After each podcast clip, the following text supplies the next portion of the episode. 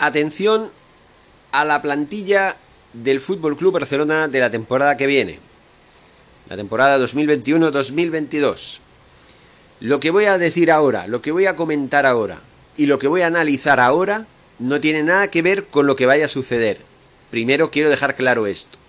Es solamente una opinión y un deseo propio. ¿Cómo les gustaría a ustedes que fuera la plantilla del Barça del año que viene? Yo les voy a dar mi punto de vista. Lo que yo pienso que el Barcelona debería tener el año que viene y a los jugadores que creo que debería deshacerse, pero rápidamente. Vamos primero por los porteros que me gustaría que siguieran el año que viene. No necesitamos vender, bueno, sí necesitamos vender a uno, pero no necesitamos fichar a ninguno, porque tenemos porteros de sobras en el filial. Pero antes de nada, antes de los porteros, ¿por qué no vamos primero a las altas y a las bajas? ¿Qué jugadores me gustaría que el Barcelona venda o se deshaga de ellos para este próximo verano? Serían los siguientes. Neto, el portero que parece que quiere irse porque, bueno, según dice está hasta los cojones de estar en el club como suplente y eso que hizo buenas intervenciones en la primera recta de la liga cuando Ter Stegen estuvo lesionado. Ahí también vi bastante injusto que Ronald Koeman decidiera poner a Ter Stegen como titular sí o sí, aunque bueno, el tiempo ha dado la razón a Ronald Koeman en el sentido de que Ter Stegen es el mejor portero del mundo después de Manuel Neuer, ¿no? Bueno, eh, Neto debería haber tenido la continuidad que no ha tenido. Y creo que Ter Stegen debería haberse ganado el puesto nuevamente en el banquillo a pesar de la eh, diferencia que hay de calidad entre uno y otro. Yo estoy de acuerdo con que Ter Stegen es mucho mejor que Neto, pero eh, Neto no lo estaba haciendo mal. Estábamos teniendo un buen inicio de temporada, aunque habíamos empezado a patinar un poco en liga, pero no, no, no empezamos mal la liga. Empezamos ganando 4-0 al Villarreal. Eso es mucho. Y lo recuerdo muy bien. Pero bueno, Neto sería una de las bajas. Luego te estaría Jordi Alba, Lenglet, Gerard Piqué, Samuel Umtiti, Sergio Busquets, Philippe Coutinho, Matthews Fernández, Miralem Pjanic, Sergi Roberto, Martin Braithwaite, Antoine Grisman y Ronald Koeman como entrenador. Y aquí pongo a Lionel Messi, pero lo pongo con un asterisco. Hablaremos de Lionel Messi al final. De momento lo pongo como baja. Sí me gustaría que se fuera. Pero ojo, con matices, es decir, que podría verse eh, la posibilidad de que eh, se pudiera quedar. Pero esto es un debate que haremos tanto en este vídeo como en otros de vídeos futuros o podcast, porque esto es un podcast. Estamos en Anchor, estamos en Cashbox, estamos en, en iBox, se me iba de la cabeza, y por supuesto, este mismo podcast será también un vídeo podcast con imágenes que también tendrán en su plataforma de YouTube, en Naxan el Barça Radio. Bien, vamos entonces con las altas. Lo que a mí me gustaría que el Barcelona tuviera entre fichajes y jugadores que vuelvan de las cesiones. Ojo, no todos serían, no todos serían fichajes. Atención, como ya se viene hablando desde hace tiempo, uno de los jugadores que el Barça ha pretendido, sobre todo desde antes de Joan Laporta, y, y es un jugador que está bien visto, es un jugador de la cantera que tuvo que irse al extranjero para triunfar, como tantos otros jugadores, como sería Eric García, que está actualmente en el Manchester City, pero que está deseando volver al Barça, y Josep Guardiola lo sabe. Otro sería Jean-Claire Todibo. Esto es una petición mía, esto es una opinión mía, porque seguramente no va a volver. Seguramente el club ya se ha obcecado con que Jean-Claire Todibo no tiene lugar en el Barça, y creo que es un error garrafal, porque Jean-Claire Todibo es un jugador que está en progresión y que ha mejorado mucho con los años, y es un gran defensa. También tenemos a Marco Curella, que debería haber vuelto la pasada temporada. Esta temporada la debería haber jugado en el Barça, pero en lugar de volver desde el Eibar, que estuvo en un principio cedido, eh, se le fue, eh, se le devolvió, pero no al Eibar, sino al Getafe. Se le hizo una segunda cesión. Para mí, Marco Curella es uno de esos jugadores que físicamente me recuerda mucho a Carlos Puyol, pero nada que ver, es otro jugador distinto. Pero sí, me recuerda a veces a él en la forma de defender. Es un jugador muy seguro y que tiene mucha calidad y tiene un gran futuro. Luego también tenemos otra, a Carla Salañá. Yo le daría una oportunidad, no es un mal jugador, no lo ha hecho, o sea, no ha tenido mucha suerte en el Barça porque Claro, viene de tener una plantilla hace años eh, como la que tenía, ¿no? Los antiguos jugadores que eh, hicieron historia en esta década pasada y en la anterior, ¿no? Con Josep Guardiola, con eh, Luis Enrique, con los entrenadores que han pasado después, que más o menos les han sacado jugo. Pero yo creo que Carlos Alañá merece una oportunidad, al menos de momento, para empezar como suplente. Eh, luego tenemos, atención a los fichajes. Eh, David Alaba, David Alaba del Manches, del Manches, sí, de los cojones, del Manches, del Bayern de Múnich y Kimmich, me encantaría Kimmich, jugador muy bueno, un jugador que distribuye bien el juego. Me encanta Kimmich y me gustaría que hicieran lo posible para ficharlo. Por supuesto, eh, van detrás de Erling Haaland y el jugador noruego sí es un jugador apetecible y también, no hace mucho hablé en un podcast sobre la posibilidad de que si no se podía fichar a Erling Haaland, se pudiera fichar a Lukaku. Lukaku es un gran jugador, es un jugador de la antigua escuela, es un jugador muy parecido a Luis Suárez en temperamento y en calidad, y sí estaría muy bien que estuviera en el Barça combinando jugadas con el propio Erling Haaland en un hipotético ataque entre estos dos y a lo mejor uno más. Pero claro, supon, eh, tenemos a Ansu Fati, que está saliendo de la lesión a duras penas y la temporada que viene seguramente estará a punto.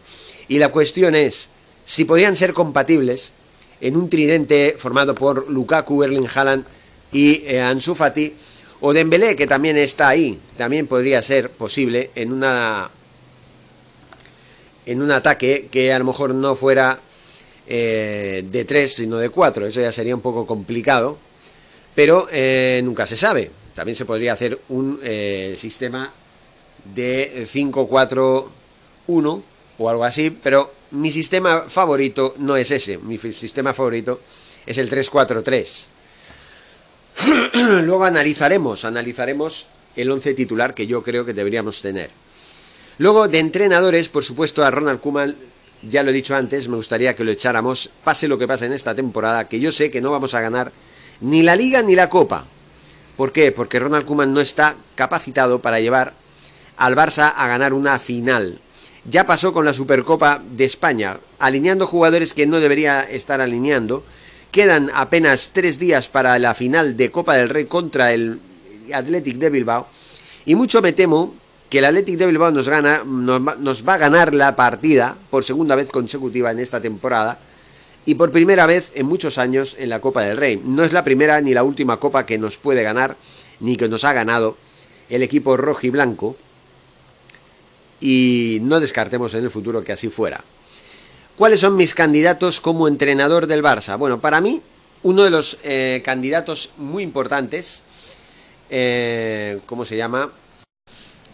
Uno de los candidatos sería Frank Lampard, que hasta hace muy poquito estaba entrenando al Chelsea y fue despedido porque las cosas no iban bien en la primera parte de la temporada.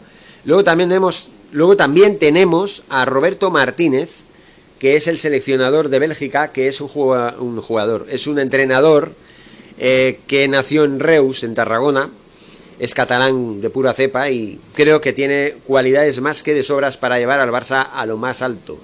Y luego el mentado Xavi Hernández. Le pongo un asterisco también, igual que a Lionel Messi, ¿Por qué? Porque está supeditado a que siga o no Messi. Si sigue Messi, no soy partidario de Xavi Hernández.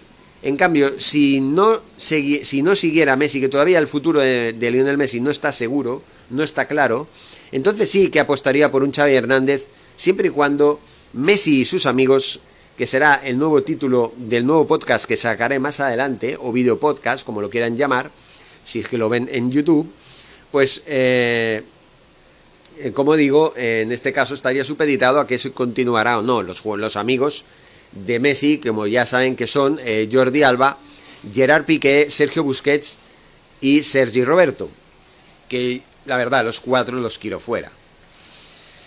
En fin, y luego hay otro jugador que está cedido en el Betis, que no es que esté cedido, está compartido con el Betis, que es Emerson, es el centro, es el lateral derecho, defensivo del Betis, que fue comprado al 50% con el equipo verde y blanco y que yo por mí lo dejaría en el mismo equipo andaluz, pagando él la mitad del eh, precio que nos costó y quedándoselo ellos en propiedad. No me gusta nada Emerson y más después de la actitud que ha tenido con el Barça en los enfrentamientos que hemos tenido contra ellos. No me ha gustado porque ha sido grosero, ha sido mal educado y las formas no eran las adecuadas. Simplemente. Entonces vamos a resumir la plantilla del Barça del 2021-2022. Vamos a llamarlos después de analizar las bajas y las altas. Y luego daremos el 11 titular que a mí me gustaría que el Barça tuviera con los consiguientes eh, suplentes, ¿no? Pero en principio el 11 titular. Y es difícil, ¿eh? Porque he tenido que elegir entre más de un jugador siempre y cuando se pudiera fichar como eh, otro, ¿eh? La mierda de las motos de los cojones.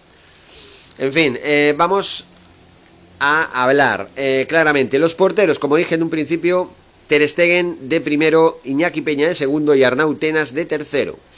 Defensas tenía, tendríamos a Junior Firpo, que luego me lo quedaría. Eric García, Óscar Mingueza, Ronald Araujo, Serginho Dest, Jean-Claire Todivo, Arnau Comas, Marco Curella, Roger Riera y Carles Alañá. Luego tendríamos a los centrocampistas siguientes: Alex Collado, David Álava, Ilais Moriba, Wijnaldum, al que creo que sí, que se puede fichar. No lo he puesto en la lista de altas, lo pondremos. Eh, Pedri, si no se ficha no pasa nada, eso también porque ya tenemos suficientes. Pedri, Ricky Puig, Frankie de Jong y Kimmich. Yo estoy enamorado de Kimmich, señores, deportivamente hablando.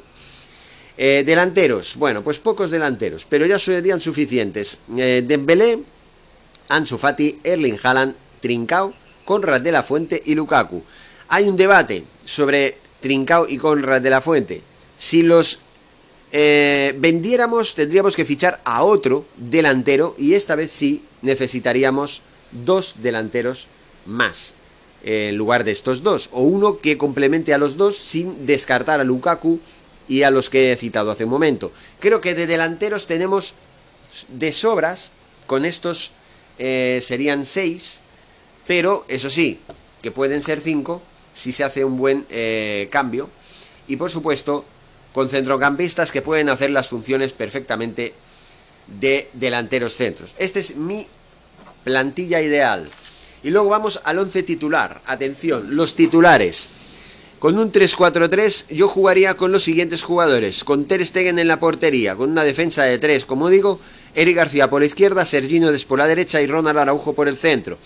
Con la línea medular formada por David Alaba por izquierda, Frankie de Jong por la derecha y pareja de centrales formada por Pedri y Ricky Puig. Y en la línea de ataque tendríamos a tres, Ansu Fati por la izquierda, Dembélé por la derecha y Erling Haaland por el centro. Naturalmente, y por supuesto, hay más once titulares que podrían haber, pero de inicio de temporada yo partiría con estos jugadores. Luego los iría cambiando, por ejemplo, Todibo y Cucurella en el lugar de Eric García, eh, Riera en el lugar de Araujo, eh, Mingueza en el lugar de Serginho Des, también hay otros defensas que me dejo, por supuesto. Arnau Comas podría estar en el lugar de Araujo también. Es, bueno, es que tampoco los puedo poner a todos, eh, pero se pueden poner. Luego, como suplentes primeros, ¿vale? No digo los todos, todos que puedo poner a la lista. Puedo poner a Wijnaldum en el lugar de Alaba, a Moriba en el lugar de Pedri, Kimmich en el lugar de Ricky Puig, y Collado y Dest en el lugar de Frankie de Jong. Ojo, eh. Primero iría probando a ver cuáles de ellos serían los más adecuados para jugar en el 11 titular y cuáles no. Porque claro, estamos hablando de jugadores de categoría. Y luego también en la línea de ataque, en lugar de Ansu Fati tendríamos a Lukaku, que sería el titular número uno, y al Corral de la Fuente el titular número dos. Luego tendríamos a Lukaku también como eh, alternativa a Erling Haaland, que para mí sería la estrella, y pondríamos a Messi de asterisco. Ojo, con un asterisco si siguiera en lugar de Haaland. Es decir, pondríamos a Messi como suplente en las segundas partes. Como suplente en las segundas partes. Y luego tendríamos a Trincao y a Collado como suplentes de Dembélé. Ojo, esto es muy relativo. Yo estoy dando el once titular que ya hemos dado al principio y luego ir cambiando según se puedan hacer los fichajes que se puedan hacer o las incorporaciones por cesiones o por eh, subidas del segundo equipo al primero que se pudieran realizar también. Pero esto es una teoría, es una teoría, es una opinión mía que por supuesto estoy eh, supeditado a que todos ustedes, tanto en las plataformas de Anchor, eh, Cashbox y iBox o en la plataforma de YouTube tuvieran a bien eh, proponerme, ¿no? Así que bueno, pues dejamos este, este análisis del futuro Fútbol Club Barcelona y nos vemos en futuros podcasts y video podcasts. Hasta pronto y Forza Barça.